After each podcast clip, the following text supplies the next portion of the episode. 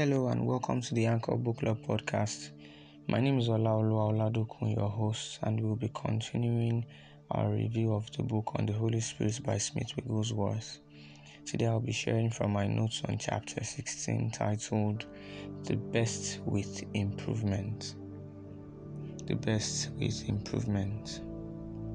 When our will, mind, and hearts are centered on God, He can lift us into the pavilion of splendor where we get to hear His voice. A place where the breath of the Almighty can lead us to pray and send us a word in time and in season. We need to realize that we are at God's banquet, a banquet at which we are never separated from Him and He multiplies spiritual blessings and fruits in our lives.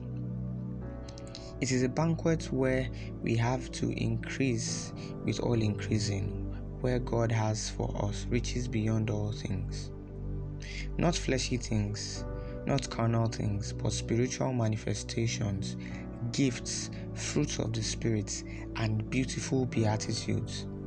The blessing of God always being upon us. I'd like to read from 2 Corinthians 9, verse 10 and 11. Now may he who supplies seed to the sower and bread for food supply and multiply the seed you have sown and increase the fruit of your righteousness, while you are enriched in everything for all liberality, which causes thanksgiving through us to God. Get ready to enter a glorious place where you no longer live for yourself, but for God and His will. That is the place of fullness, and we need to be prepared for that. In James chapter 1, verse 2, the Bible says to count it all joy when we fall into various trials. No one is ever able to talk about victory over temptation unless he has gone through trials unless he has gone through the temptation in question, he cannot talk about victory over temptation. Because it is those who have been in the fight who can tell about the victories. It is those who have been tried by the utmost who can come out and tell you a story about it.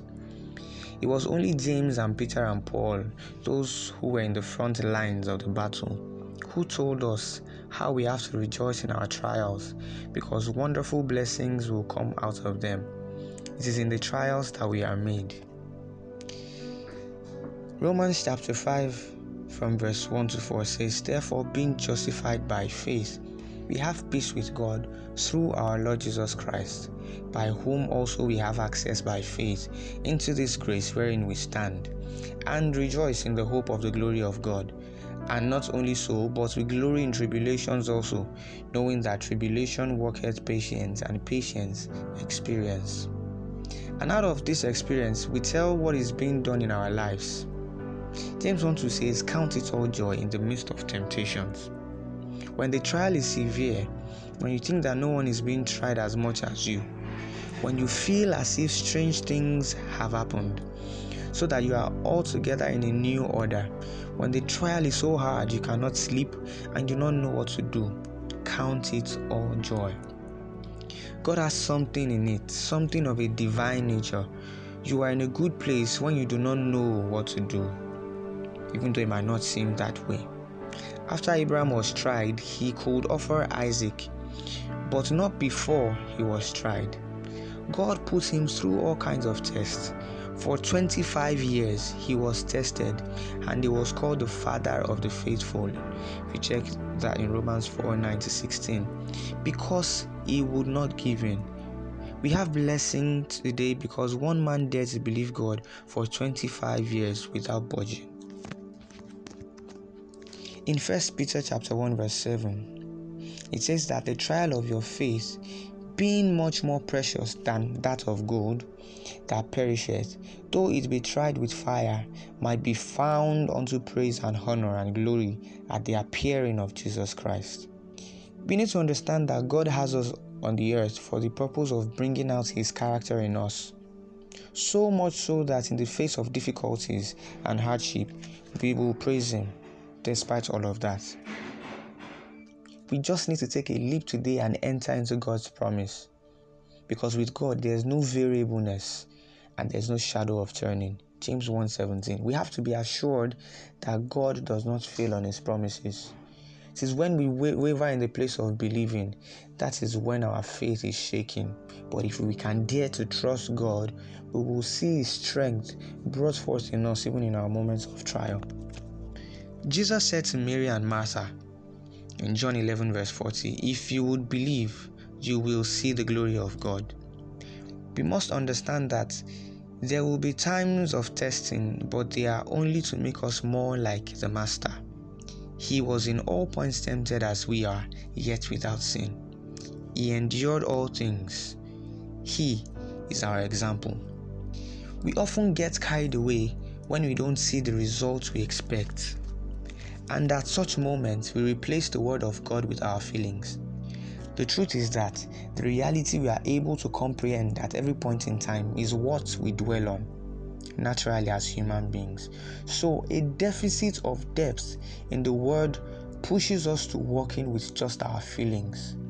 If we have not looked into the word well enough, if we, are, if we have not fed our minds with the word of God well enough, we are helpless in situations of trial because the only vibe, the only expression we'll be experiencing are those that our senses are communicating to us. So if we have not made the investment of devotion and consecrating ourselves in the word, we will not be able to make a withdrawal when we have not made such deposits in the place of fellowship. And that is one of the mysteries of the supernatural. See, there are many things in your life that you cannot understand, but be patient.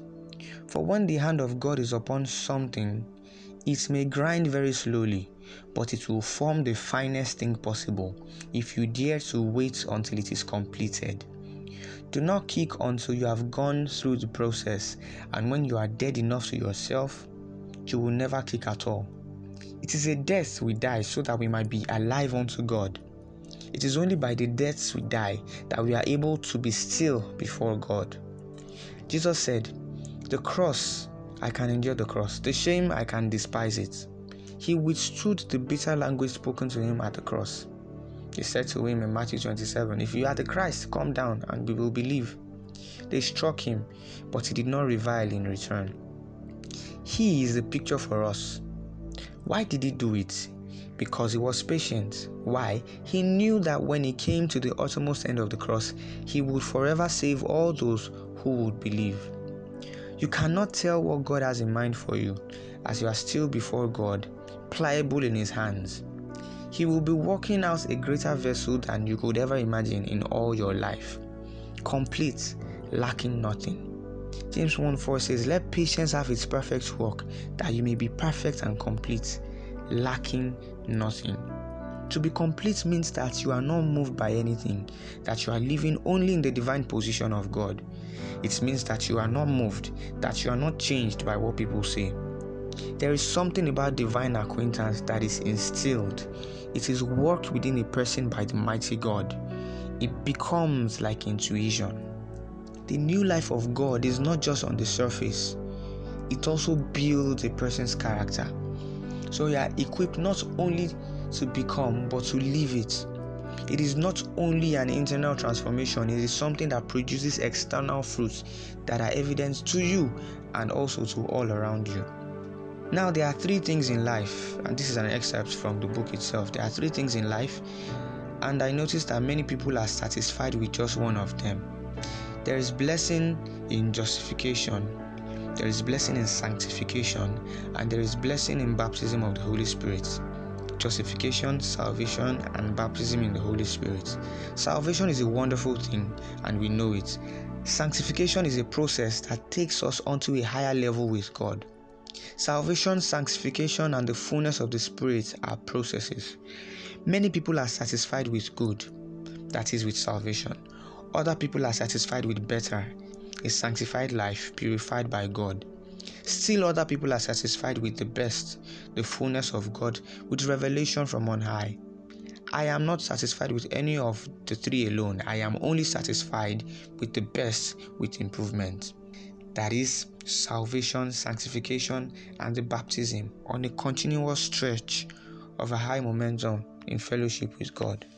In closing, I would like to read from the book of James, chapter 1, 19 to 21. Now, this is the account of James, the brother of Jesus, about his brother. Interesting story here. So then, my beloved brethren, let every man be swift to hear, slow to speak, slow to wrath. For the wrath of man does not produce the righteousness of God. Therefore, lay aside all filthiness and overflow of wickedness, and receive with weakness the implanted word which is able to save your soul. James knew Jesus in the flesh, but he also had an encounter with Jesus in the spirit. He outgrew the phase of familiarity with the person of Jesus Christ, who was his relative, and encountered the Spirit. And he was advising us here in Scripture to receive the, with meekness the engraved word, the implanted word, which is able to save you. It is the word of God that is implanted into you. It is the word of God that is engraved inside of you that is able to save you in the moment of trials and tribulations. Let us have a culture of studying the Word of God and spending time in fellowship with Him. Thank you very much for joining me on today's podcast. Have a beautiful day. God bless you.